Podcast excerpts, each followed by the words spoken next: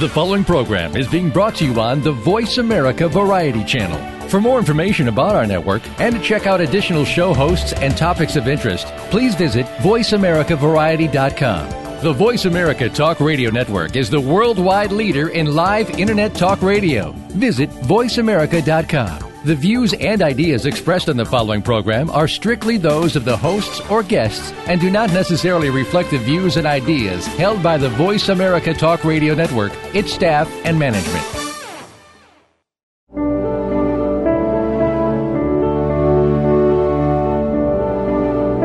Welcome to Family Matters with your host, Dr. Virginia Collin. In this program, we will explore some of the challenges families face and the solutions they create in today's world, where marriage, parenting, and family forms are not what they once were. Now, here is Dr. Virginia Collin. Welcome to Family Matters. I'm your host, Virginia Collin, and my guest today is Jessica Lahey. Jessica is an educator, a speaker, and an author. She writes about parenting and education for the New York Times and The Atlantic, and she's a commentator on Vermont Public Radio. She has also appeared on The Today Show, Fox and Friends, HuffPost Live, and many other media outlets. Jessica earned her law degree from the University of North Carolina at Chapel Hill with a concentration in juvenile and education law. She lives in New Hampshire with her husband and her two sons. Welcome to the show, Jessica. Thank you. It is great to have you here. I've uh, enjoyed reading part of your book, uh, The Gift of Failure How the Best Parents Learn to Let Go So Their Children Can Succeed. And you've got some great pointers to share with people and, you know, just an interesting story to, set, to, to tell. Let's start with how is it that you earned a law degree and then you became a teacher?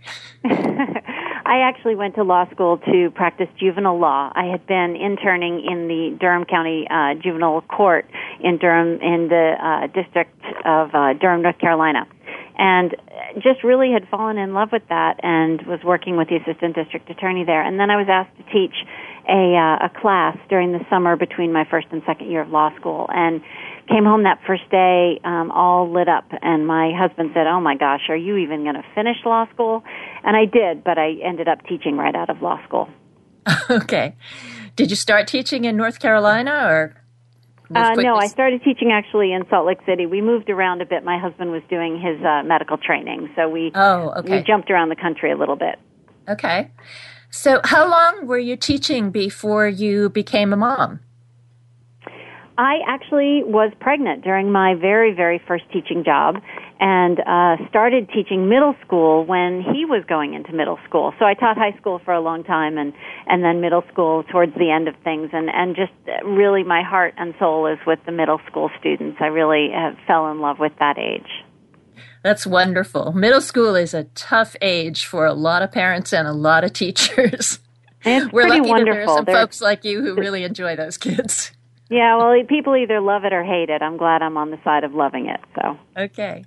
So, was there a moment in your teaching or in your raising your own children that really inspired you to write this book? Oh, absolutely. Um, I, I, you know, I'd had this sneaking suspicion for a while that something was something weird was going on. That the kids were becoming increasingly afraid to fail and acra- afraid to take any kind of risks at all, including writing rough drafts, doing anything that was less than absolutely perfect. And um, at the same time, as I said, I, I was uh, my son was going into middle school.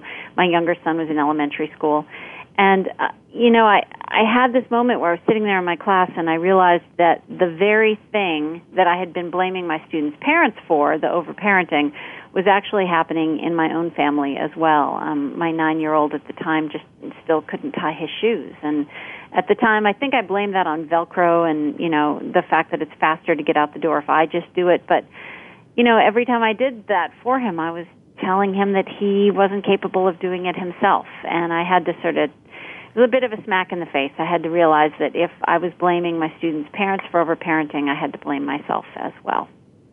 Yeah, that's a that's a difficult realization. Mm-hmm.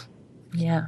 It's much easier to blame someone else for that, but you know, and and teachers and parents, you know, we tend to heap blame on each other quite a bit, but there was no getting around the fact that I was both. So. Mhm. Mhm. Well, good for you. Would you like to tell me a little bit more about helicopter parents? What were you seeing other parents doing?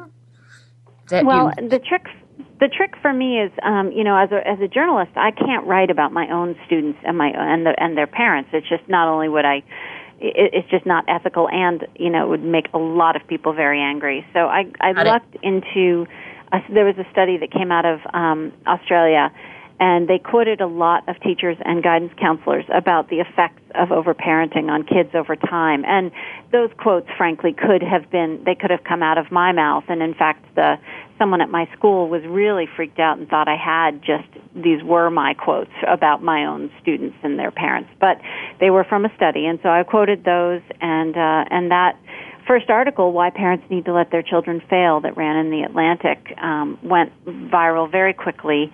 And after that, I just started receiving hundreds of emails from coaches, teachers, pastors, parents, and uh, and I didn't need to rely on my stories anymore. I had lots and lots of other people's stories, and uh, and a lot of teachers are seeing the same things that we were seeing, which is you know almost getting to the point where we felt like we needed to protect our students from the parents and not communicating with the parents because we were afraid of the wrath that would come down on the students and the stress that would come down on the students. And feeling like you need to protect your students from their parents is a very strange position to be in.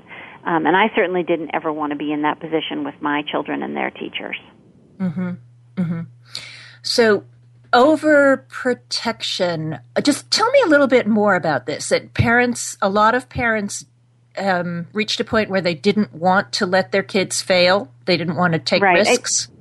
I, I think that the best way to look at it is through the research of Wendy Grolnick at Clark University. She looks at autonomy supportive parenting versus what she calls directive or controlling parenting. And the most uh, shocking and sort of the thing that really opened my eyes um, was a study she did with mother infant pairs where she invited them to her lab and she uh, asked the mothers to be nearby while the child plays, and that's all she said. It was very general on purpose. And some of the mothers really told the children how to do the playing with the toy. You know, no, try this, try this color with this color, put this there, that kind of thing. And those parents were coded as um, directive or controlling. And other parents, other mothers would watch their kid play. If their kid got stuck, they could redirect, help them focus, you know, refocus on the task, but not actually interfere in the play itself. And those parents were termed um, autonomy supportive parents. Where it gets interesting is when those parents came back to the lab, she she separated the mothers from the children, and she gave the children tasks to complete on their own. And the children of the directive or controlling parents were unable to complete the tasks. They would get frustrated, they would cry, they would give up. Whereas the children of the autonomy supportive parents um, were really able to, yes, they'd get frustrated, but they were able to redirect, they were able to refocus, and they were able to complete the task. And even Wendy Grolnick refers to the results in that um, study as, as stunning to her because it was such a, such a clear divide between the two types of parents. Okay. Remind me, how old were those kids? They were one. Yeah, very, very young. Very but young. then you wow. extrapolate that out. I mean, I know uh, what, what t- kind of task do you give a one-year-old, but if you extrapolate that out and you think about, well, you know, if you're doing that, to, if you're being controlling or directive when a child is one and they can't complete a task, what happens when you've been sitting next to them while they do their homework throughout, you know, high school, and then they suddenly have to go off to college and, and do their homework on their own and manage their own time and manage the order in which they do things and all of those details that we tend to not give kids control of um, you're going to end up with a lot of very frustrated kids who don't know how to proceed on their own. Mm-hmm. So, do you have an idea where this comes from? I mean, it's sort of it sounds like there's there was a loss somewhere in our society. There was a loss of common sense parenting. Why would parents be afraid of letting their kids fail? I think it's it's a confluence of a bunch of different things. Uh, sort of the, in the evolution of parenting, um, a couple of generations ago, parenting was really taken away from parents. We were they were taught not to think of it as something that you could do intuitively. You needed experts to tell you how to do it. You needed experts to tell you, you know, how much formula to feed at how many feedings at, at what intervals. And there was a medicalization really of parenting and the rise of the expert. And then, you know, a generation later, Dr. Spock comes on the scene and says, no, no, no, trust yourselves. You know more than you think you do.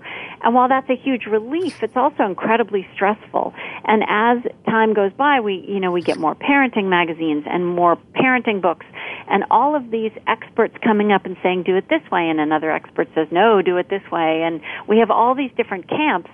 It can be really, really difficult to know if we're, what we're doing is right for our kids. And there is no report card for us. There is no, you know, score sheet at the end of the day to know if we have been a good parent. So the best we can do is look at our children and say, are they successful? Are they happy? Are they whatever? Um, but we tend to look at things like, are they getting good grades at school? Are they, you know, on the varsity soccer team? Rather than, are they competent?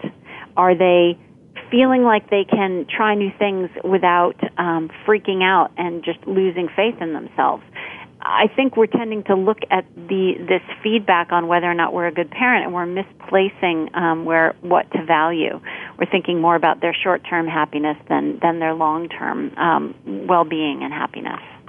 Mm-hmm.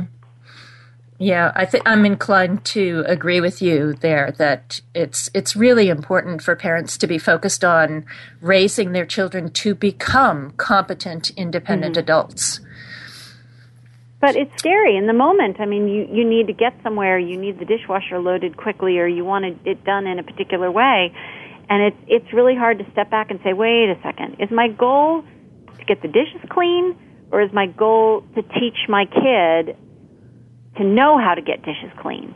And you know there are going to be some missteps along the way, and the kid's gonna you know pull the dishes out of the dishwasher with food stuck to it. But that's a lesson too. Teach them, show them that if they don't soak the dishes ahead of time or you know, get rid of the crusty food, then they're going to have to spend time after they unload the dishwasher to get that crusty food off. You know, that's all part of the learning process. It's mm-hmm. you know, I I always tell parents the best place to start is to start thinking long term instead of short term goals. Start thinking mm-hmm. about long haul instead of instead of parenting for the moment. Okay. Um, some parents, when they think about long term, get as far as college. And they think, oh my gosh, what, how my, how well my child does in high school is hugely important because it'll affect what college they can get into. Mm-hmm. So how my child does in middle school is hugely important because it affects how they'll do in high school. So how they do it in elementary school is hugely important, and mm-hmm. it, it, goes back to preschool. Um, do you see a lot of that? Absolutely. I I mean the place I always come back to though, well there are a couple of things. This this anxiety and mania that's being fed, um, we're feeding it, and we're and the media is feeding it to let it make us believe that it's going to be impossible for our kids to get into a great college um, and that it's just not true. Um, it, it is getting more difficult to get into a very, very small group of very select colleges. It is not getting harder for our kids to get into a perfectly good college. And the other problem is that we've we've I saw a Twitter handle the other day that just drove me crazy, and it was um, uh, the end of average well, I hate to tell you this, but my statistician husband is going to explain that that's not possible. We can't have an entire population of overachievers. It's just wait. It's we just can't not... live in Lake Wobegon, where all the children are above average. Well, and and then when I get parents really freaking out about college, I I I just rely actually on um, my own experience, which is that and in teaching kids and in talking to college professors that the value of being able to um, self advocate and to find your way at a large university to get what you need from your professors and the people around you is much, much more important than where you go to school. Um, self advocating is one of the best things we can teach our kids how to be able to do, and that requires a certain level of, of autonomy and competence and allow, requires us to so to put them out there and require that they have the conversation with teachers, they have the conversation with friends who are giving them the cold shoulder, they have the conversations that are difficult. Um, that skill of being able to advocate for yourself, I can't say enough how important that is in terms of long-term um, happiness, success, and competence. That makes sense to me. I could easily believe that. I want to mention, too, that getting into a good college is not crucial to having a successful, happy life. You know, some people want yeah. to be awesome carpenters and they don't need to go to college for that. And some people want to be artists and they might not need to go We're to college for that. We're actually living at a really interesting time right now. There's a was a fantastic series done by American Radio Works um, called Ready to Work, and it's it's about the re-emergence of vocational schools and how many people who are interested in their kids becoming engineers and things like that are saying, well, wait a second, I could either send my kid to a school that will teach them hypothetically how to be an engineer, or I could teach my send my kid to this vocational school like Minuteman Tech is the one they happen to be talking about in this segment, um, and actually let them become an engineer, um, actually apply things. I was talking to a professor, um, a physics professor at one point, who said, you know, I thought I was teaching my students well, and then I actually gave them a test at the end of the term on how physics applies to real life, and they couldn't answer the questions. They knew theoretically how all of these formulas worked, but they didn't understand what that meant in the real world. Um, but vocational ed and and um, you know places like that are doing some amazing stuff to really promote the the idea that we do need people in trades. We do need people who are able to do a hands-on hands-on things in this world, and that there's there's a lot of good stuff in that. And I wish we would not look at it as less than um, in terms of academics. Yeah, I know that I'm very grateful that there are people who are excellent electricians and excellent plumbers and so what on. What would we do without them? I know. I'd be we, not talking we, to you and I'd be in the dark. All right, we're going to take a break and I will be back. Oh, before we take a break, Jessica, do you have a website where people can yep. find more of what you offer and what you teach? Yep, jessicalahey.com has everything from my um, my book tour schedule to uh, what I do when I come and speak, to buy buttons for the books, and all kinds of other stuff, all the press kit stuff. Excellent. Okay, Jessica Lahey and I will be back in a minute.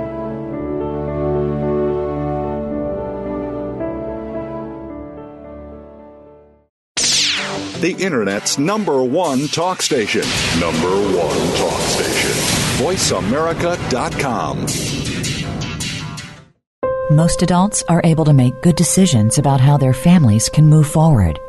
They do not need to rely on courts to make such decisions, especially in cases of divorce. Far too many people suffer unnecessary anguish because they do not know what family mediators can do. We help people discuss problems constructively in a private, confidential setting. We help them stop fighting and stay out of court. To learn more about mediation and other family matters, visit CollinFamilyMediationGroup.com. Collin has one L and no S. No one can tell you how much money you'll have or when you'll see your children, right? Wrong. It happens every day in divorce court. Don't let it happen to you. When dealing with separation, divorce, co parenting, or care of an elderly relative, there is a better way mediation. Save time, save money, and save your children. To learn more, visit the Academy of Professional Family Mediators at apfmnet.org. That's apfmnet.org. Ask the experts. Call toll free right now 1 866 472 5787 and ask our All Star team to answer your question. That's 1 866 472 5787. Thank you for calling. VoiceAmerica.com.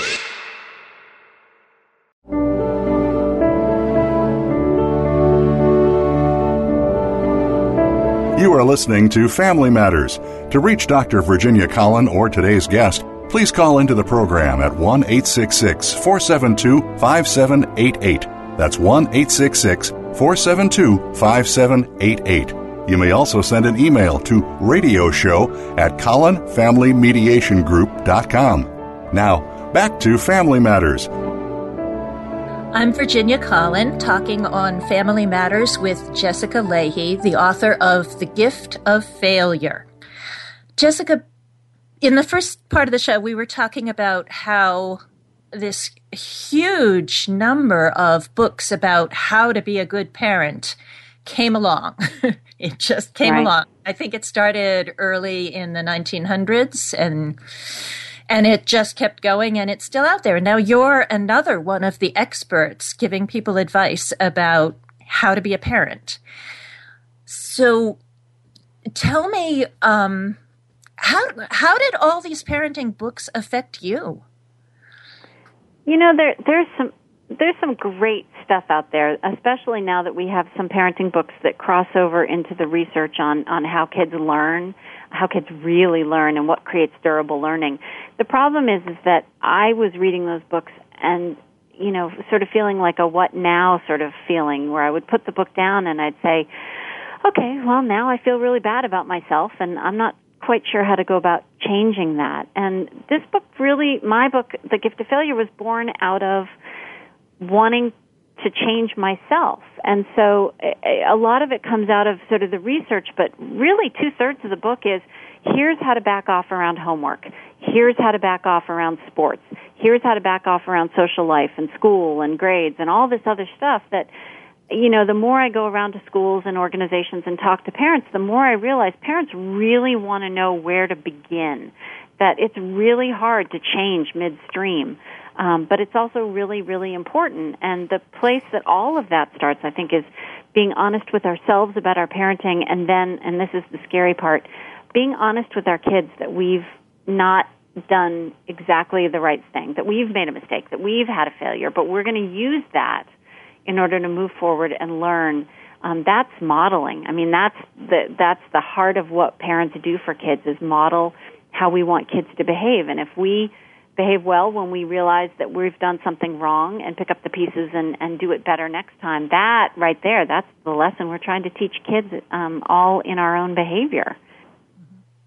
Yeah, two of the things that I do like very much about your book are that you cite research. So you're not just giving us an opinion about what would be good for kids, you're giving us the evidence that, you know, this is this is something that truly does matter.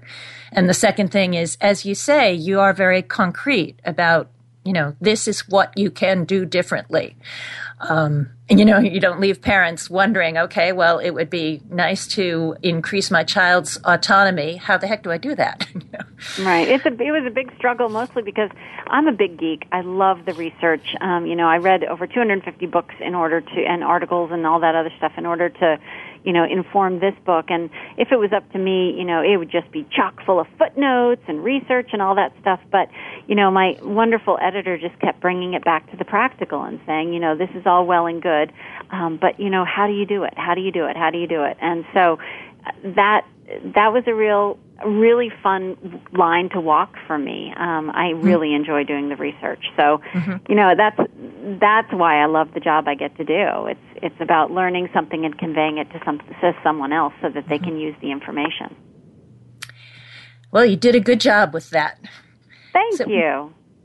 One of the themes early in the book is intrinsic motivation. And you mm-hmm. had really good things to say about that. Would you share some of that with my listeners? Sure. I mean, I'm I'm really indebted to a couple of people for that. You know, I read um, Dan Pink's uh, Drive, uh, which is about the research of Edward Deci, and Edward Deci wrote this fantastic book called Why We Do What We Do: The Science of Human Motivation. And what Edward Deci learned through um, researching that book and through writing that book is that external rewards, um, whether that's uh, bribes, whether that's money for grades, whether that's you know any lollipops for for being good while you get a haircut, those things just don't work long term to help people get invested in tasks in the in activities. Um, it can work in the short term, and there certainly are moments when a reward can be uh, can boost motivation. But for the long term, it undermines what's called intrinsic motivation. Motivation uh, to do something just for the thing itself, um, just because you love it, or just because you're exhilarated by the learning. It's there's that Mihai Csikszentmihalyi um, flow aspect of, you know, you get into this flow state in your head where the thing you're doing, you're doing just for the love of the thing, and just because it's it's it's engaging for you. And you know, watch a kid play Legos and you know, you know that when they're really deep in that headspace and really going for it, the for the best thing you can do is leave them alone because the minute you impose your own rules or your own goals on their playing, you've ruined it. So if we let kids tap into a little more intrinsic motivation instead of dangling all these carrots and lollipops in front of them, um, we can get them more invested in learning.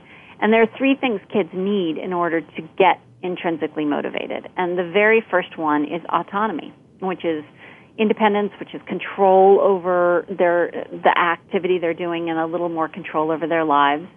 Um, and the second thing is competence. They need to feel competent in what they're doing, and that's different from confidence. Confidence is sort of an empty an empty feeling of oh I could probably do this, whereas competence is oh I've done this. I know I can do this. I've I've done this before. I've done a thing like this before, and I can apply the skills.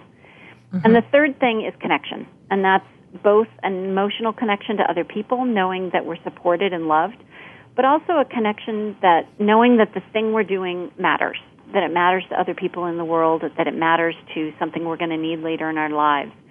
So autonomy, competence, and connection, those are the three key mm-hmm. um, elements of intrinsic motivation. Those are the other three themes that I wrote down when I started taking notes about the book. yeah. Um, it's probably worth saying that intrinsic motivation is what human beings naturally have. If right. you don't get in the way, your baby, your toddler, your preschooler, your kindergarten child, they want to learn things. They want to try new things. Mm-hmm. so, um, a lot of good common sense parenting is just not getting in your child's way. You know, don't Absolutely. take over what they're I'm, doing you need to think of think of that thing that you just love to do for the thing itself. Something and it tends to be something that's not too easy and not too hard sort of in that sweet spot in the middle. Um, and think about that thing and that thing is you hardly ever get into that flow state and you really don't ever get into that flow state when you're being required to do that thing for by someone else. Think about mm-hmm. the difference between a book you've been assigned versus a book that you pick off the shelf at the bookstore. Um, i wrote an article recently about getting older kids back into reading when they start to fall away from reading a little bit. And i said you know the surest way to get my teen to say absolutely not to a book is to recommend it to him so mm-hmm. I, instead, I, I, I suggested that people find out what the kid's interested in naturally and pick some nonfiction books about that topic and just sprinkle them in the room, whether it's library books or purchased books, and see if the kid can decide to pick up those books just out of their own interest. And then I think you can get them hooked again. Mm-hmm. Yeah, I'm going to tell a little story here because I think it's not only parents, it's sometimes some places teachers who are getting it wrong about being over directive and not encouraging the child's natural love of learning. My opinion about kindergarten was that the primary purpose of kindergarten should be to teach kids to love going to school. Mm-hmm. Then one day, I went to the kindergarten where my son was attending to observe a class with a teacher who I had been told was an exceptionally good kindergarten teacher. And she told the whole class choose your take your red crayon and color this balloon in the picture red. And all the kids were supposed to do that and it kind of made me crazy. I I wanted I wished I had the funds to send my child to private school because this was not going to be an enjoyable experience for him. He was not going to look forward to coming to school where right people didn't let him discover things and create things. I remember going to kindergarten and shaking up cream until it turned into butter. Right. um, well, that's where that term, Wendy Grolnick's term, directive or controlling, comes in. There's there's autonomy supportive uh, teaching as well as autonomy supportive parenting. Both things mm-hmm. are extremely valuable, and and uh, yeah, we have to start thinking about letting kids have a little bit more choice about how they how they choose to express the learning that they're getting in, mm-hmm. in school. Is there a way to be a teacher who supports your students' autonomy in this era of pressure to do well on standardized tests?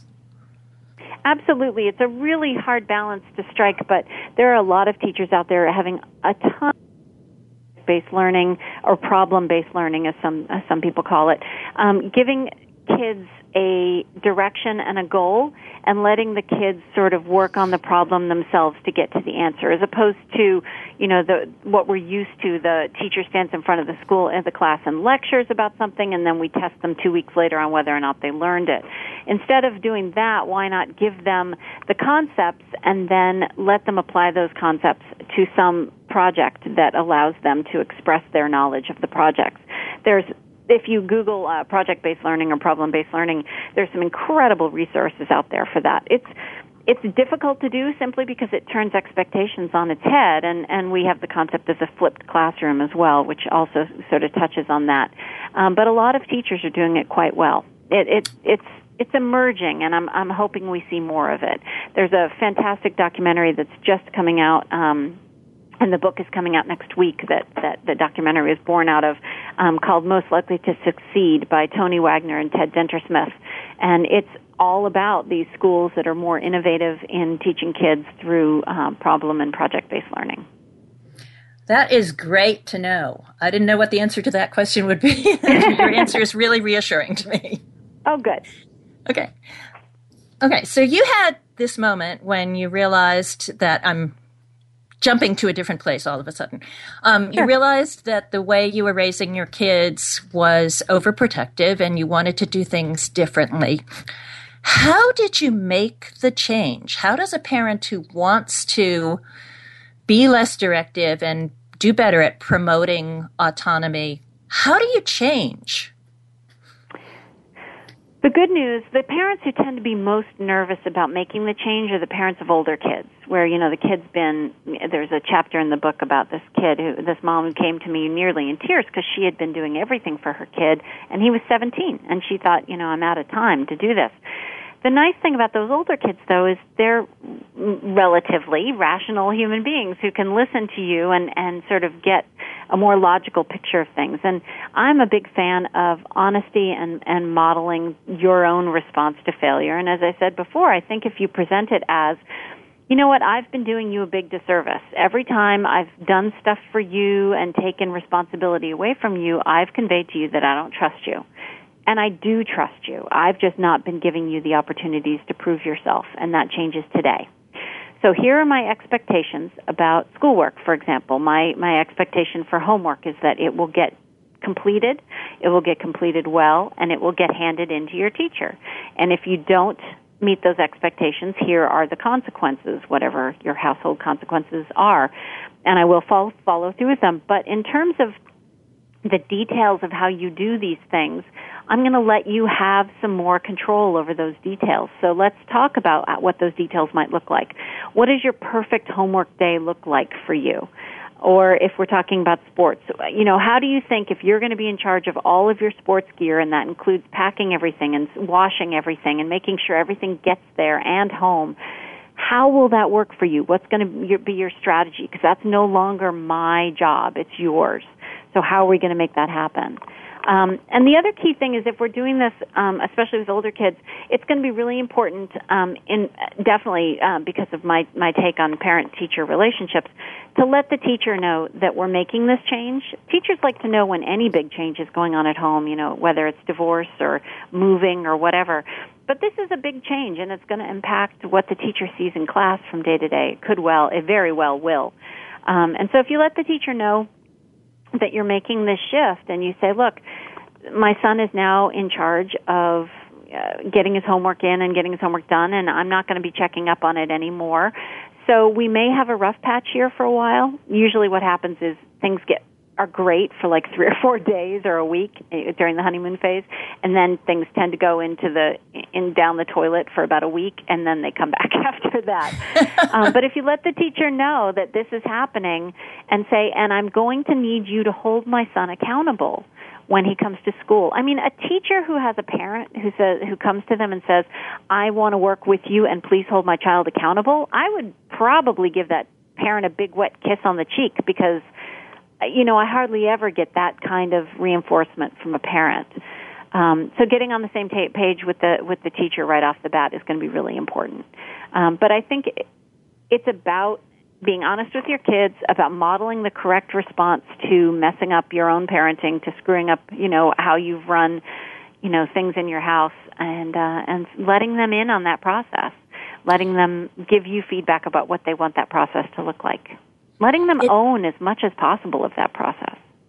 It sounds as if um, if you are married or just living with the other parent of your child, it would be important for both parents to be mm-hmm. on the same page about making this shift. Is that true? Yeah, and this is this has been really hard. When I talk to um, kids, uh, that one of the things I do a lot is I go to a school and I speak to the parents one evening, and then the next day I speak to the kids, and I, you know, I, I'm really can cir- create complete that circle and help the kids understand how they need to pick up the slack when their parents let off so that they can create this wonderful positive feedback loop for their parents and the parents will continue to let off. Some kids get really emotional about that and say, you know, how do I do that when my parents fight so much or when they don't even talk to each other or you know this is going to be one of those times that it's going to be incredibly important for parents to be on the same page. You know it's always important consistency wise for kids to feel like they know where the lines are with both parents and they are um they're not unpredictable lines. And eh, that's a huge challenge for parents that are divorced or separated. Um but eh, again if you want your kid to be in a position where they can take more control of their lives and feel competent, it's just going to be absolutely necessary to have that conversation with your estranged or divorced uh, partner. Okay. Thanks so much. We're going to go to our second break and we'll be back in a minute.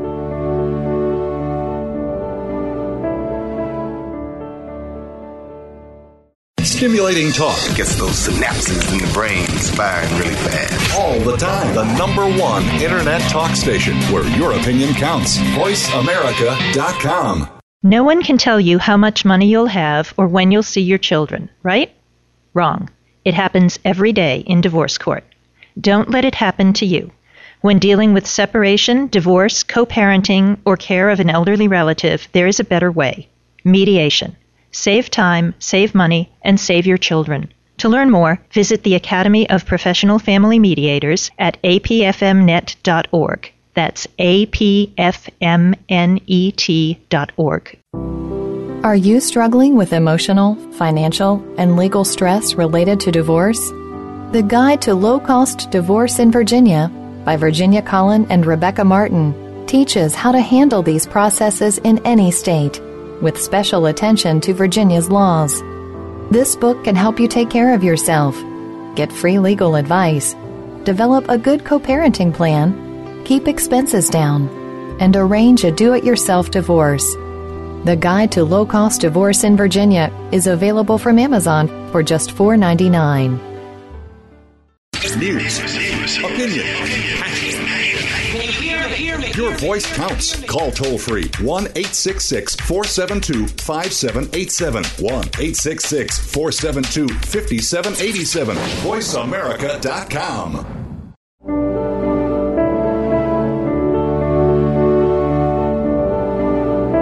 You are listening to Family Matters. To reach Dr. Virginia Collin or today's guest, please call into the program at 1 866 472 5788. That's 1 866 472 5788. You may also send an email to radioshow at collinfamilymediationgroup.com. Now, back to Family Matters. I'm Virginia Collin, and Jessica Lahey, author of The Gift of Failure, is my guest today on Family Matters. I'm going to ask Jessica to tell us a little more of what she learned in writing this book and in teaching her students and in raising her children. Um, tell me about rewards and praise. Mm-hmm. Um, praise is the, all of the stuff in the book about praise. Really, all the credit for that goes to Carol Dweck she her book mindset or yeah her book mindset is just a game changer for parents and teachers. And i, I repeat constantly that i think it is should be required reading for all parents and teachers.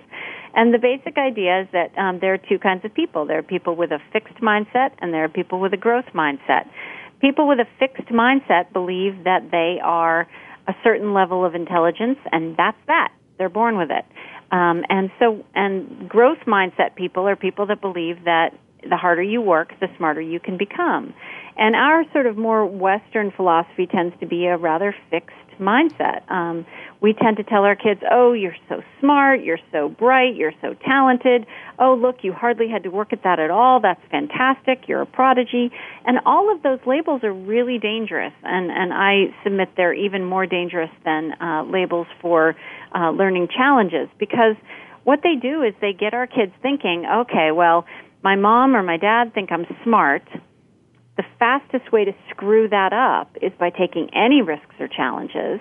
So I certainly don't want to take like those extra challenge problems or the extra credit problems, and I certainly don't want to stretch myself because if I get a low grade, my mom is going to know that she was wrong, that I'm not smart. We have that imposter syndrome all the time. Um, whereas kids with a fixed mindset, what's great about a fixed mindset is that if we focus our praise on effort on process over product. If we say, you know, I'm so proud of you for working so hard, um, you know, that's I'm so proud of you for sticking with that, even though you know you found that challenging. That those are the kids that will go on to take those challenge problems because they know that they're going to get praised and they're going to get rewarded and they're going to get smarter for how hard they work. And one of the things you know that comes up in the book is that um, for example, in Korea, there are a lot of issues with the Korean educational system that I'm not a huge fan of. But one of the things I love about a place like South Korea is that they, uh, the the concept of intelligence there is not just based on inherent talents. When someone refers to intelligence there, what they're really talking about is a combination of inherent talent and effort. That people get smarter the harder they work and uh, and I think it's going to be really important moving forward that we give kids that understanding that the harder they work, the more they stretch themselves, the smarter they become. That we instill a growth mindset in our children instead of a fixed mindset. Okay, thank you for that. I want to insert one little correction in a sentence back a couple of minutes ago. You said with a fixed mindset when what you meant was was growth mindset. Oh no. So listeners should pay attention to what you described about the details of, you know, this is this is the way to do it. Just uh, praise kids, reward kids for making the effort, not for what they achieve. Right, and, and that and, fosters a you know, growth mindset.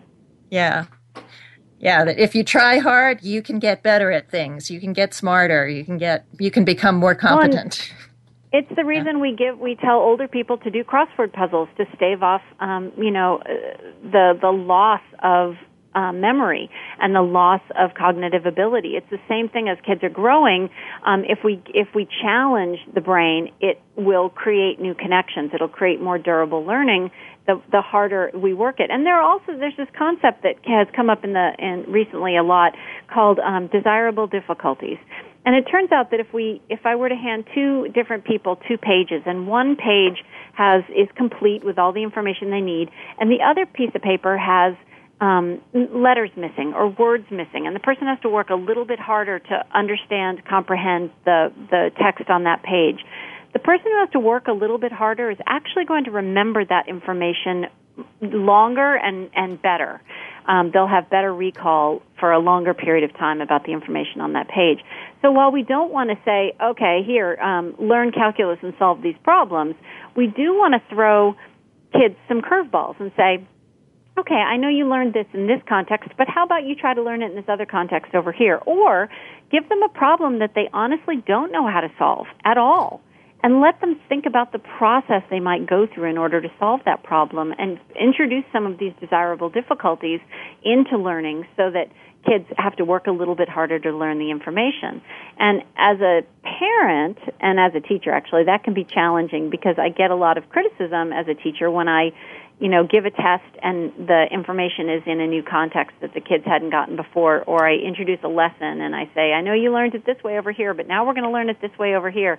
And the kids say, well, that's not fair. That's not how you taught it to us before.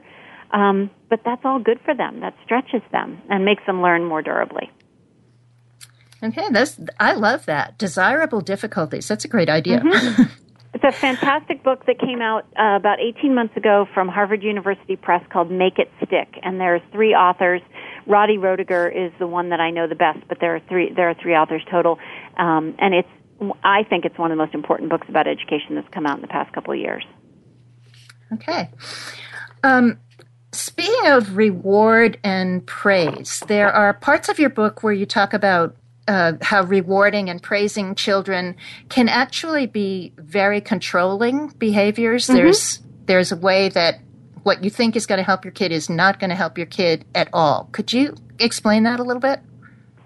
Well, the word control we tend to think of in a very limited context, but control actually means a whole lot of things about how we monitor, how we surveil our children, how we um, try to get our little fingers on the details of how they do things. And and one of the things I've talked about a lot is um, the concept of the.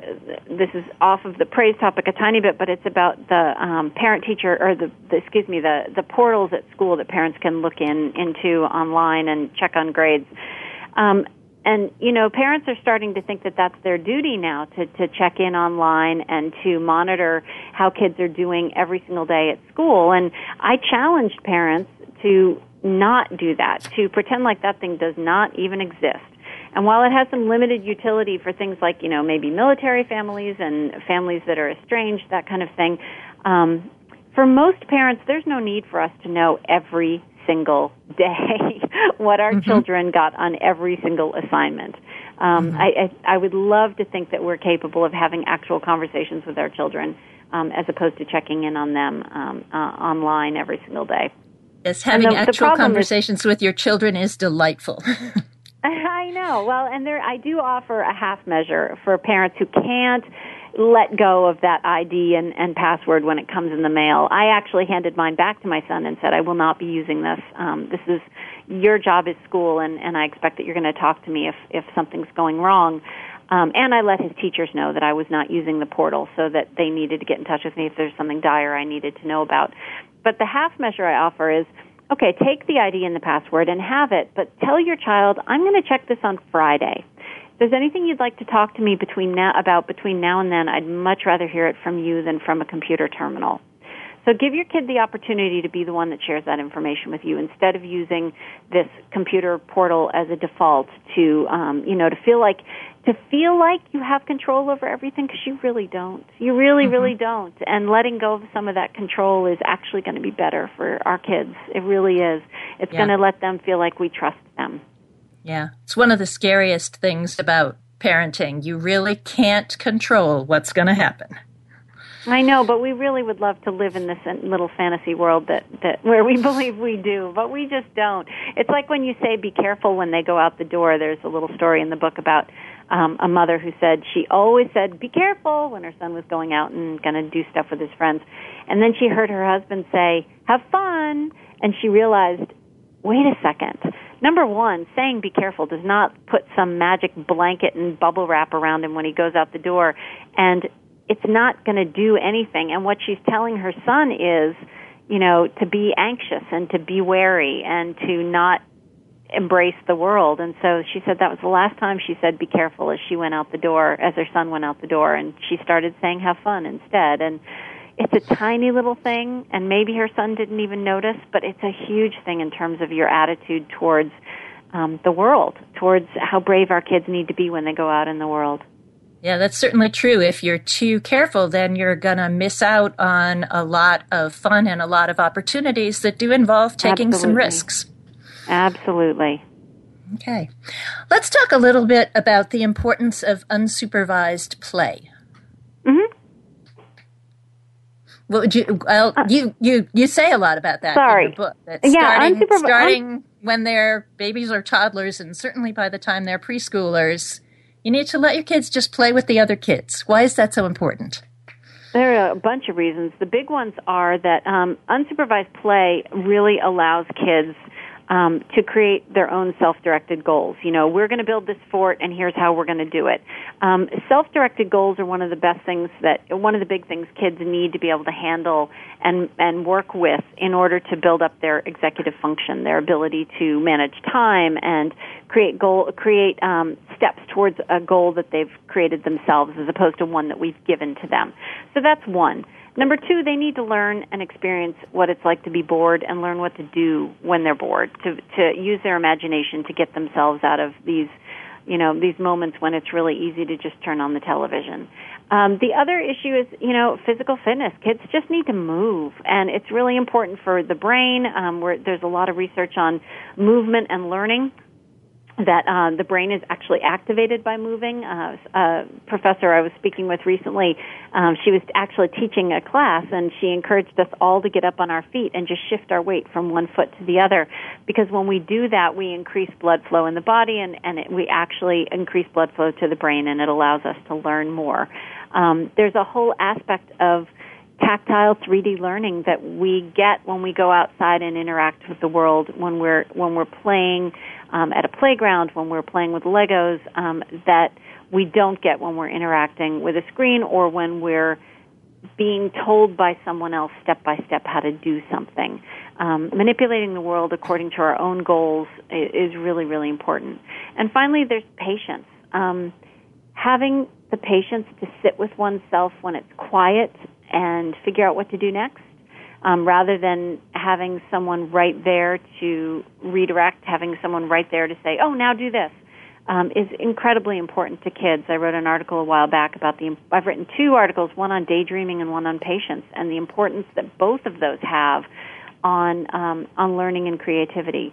They're really, really important moments um, when kids are out doing stuff by themselves or doing stuff with friends outside by themselves, out of earshot of parents that that are invaluable to learning. And finally, um, there's a great book called Homesick and Happy uh, by Dr. Michael Thompson, and he, who's just a brilliant to me, he's such a mentor.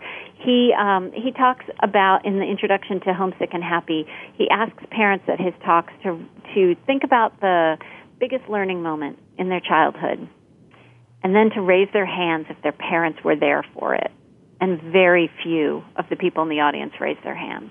These big learning moments tend to be moments of independence, away from the watchful eyes or the guidance or the you know the be carefuls of parents. They tend to be mm-hmm. big growth moments that that have to happen um, when we're out doing stuff according to mm-hmm. our own agenda.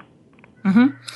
And one more thing that's important about unsupervised play, which you do mention in your book, is that kids need to learn how to interact with other kids. They need to learn how to choose friends, how to have friends, how to get through the times when you disagree with each other or there's a little power struggle for a few minutes. Absolutely. Things like that. It's we it's, tend to we tend to snack snag them right out of that sandbox the minute a kid throws sand, but it's such a bad thing to do because the kid who threw the sand needs to see the face of the kid who's hurt because the sand got thrown in his face and the kid who's got the sand thrown in his face needs to be able to convey to the other kid that they didn't like that. You know, the kid that throws sand in the sandbox and never gets to see the response of the other kid is the kid who's going to grow up to be a bully probably and you know when they get older if they never you know see the follow through of um uh, of how other people feel when uh, when their actions impact them negatively. It's it's it's sort of like you know when kids insult another kid on social media, they can't see the other kid's face. Um, and Louis C.K. has a great bit about this. That the reason young kids don't need, you know, cell phones is they need the face-to-face interaction with other people when we hurt people's feelings. It's it's an invaluable part of becoming a human being and empathy and perspective taking. Mm-hmm. And another thing that's true is that um, your your ability to get along with your peers and to choose friends well is going to be really important because peers have a huge influence on how a child's life develops. You know, Absolutely. parents don't control everything. Those the kids your kid, that your child plays with are they really matter. And, and it's also part of trying on identities. yeah. We have about a minute left. Do you want to say a little bit about uh, not not trying to choose your friends' kids, your kids' friends for them? sure. Yeah, especially as kids move into adolescence and and friendships are more about trying on different identities than proximity. You know, not just the kid next door, but the kid I seek out. Um, one of the things you can help kids do to understand those relationships without sort of stepping in and manipulating them is to say, what is it you like about this kid? What is it that you that you find attractive about this person? Why are you spending so much time with this person if they make you feel bad, or if the, you know what is it about this person that makes you feel happy? Um, talking about how friends make us feel, um, rather than just trying to intervene and say, you know, oh, this kid makes you sad, so therefore I'm not, I'm going to never allow you to see them again. That again is is uh, really negatively impacts kids because we need to let them deal with those social interactions. That's a really important part of dealing with difficult people later on in our lives. Okay. Well, thank you very much. Um, I'm happy to re- recommend your book to my listeners, The Gift of Failure, and people who want to learn more of what you have to offer. And the book has much more than we've been able to discuss in today's show. But people who want to learn even more can go to jessicalahey.com. Thank you so much, Absolutely. Jessica. Thank you.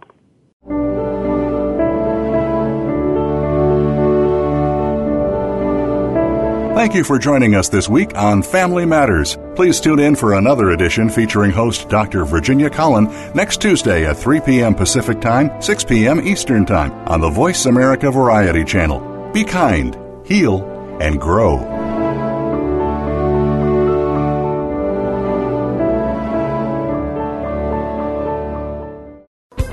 Thanks again for listening to the preceding program brought to you on the Voice America Variety Channel. For more information about our network and to check out additional show hosts and topics of interest, please visit VoiceAmericaVariety.com. The Voice America Talk Radio Network is the worldwide leader in live Internet talk radio. Visit VoiceAmerica.com. The views and ideas expressed on the preceding program are strictly those of the hosts or guests and do not necessarily reflect the views and ideas held by Voice America Talk Radio Network, its staff, and management.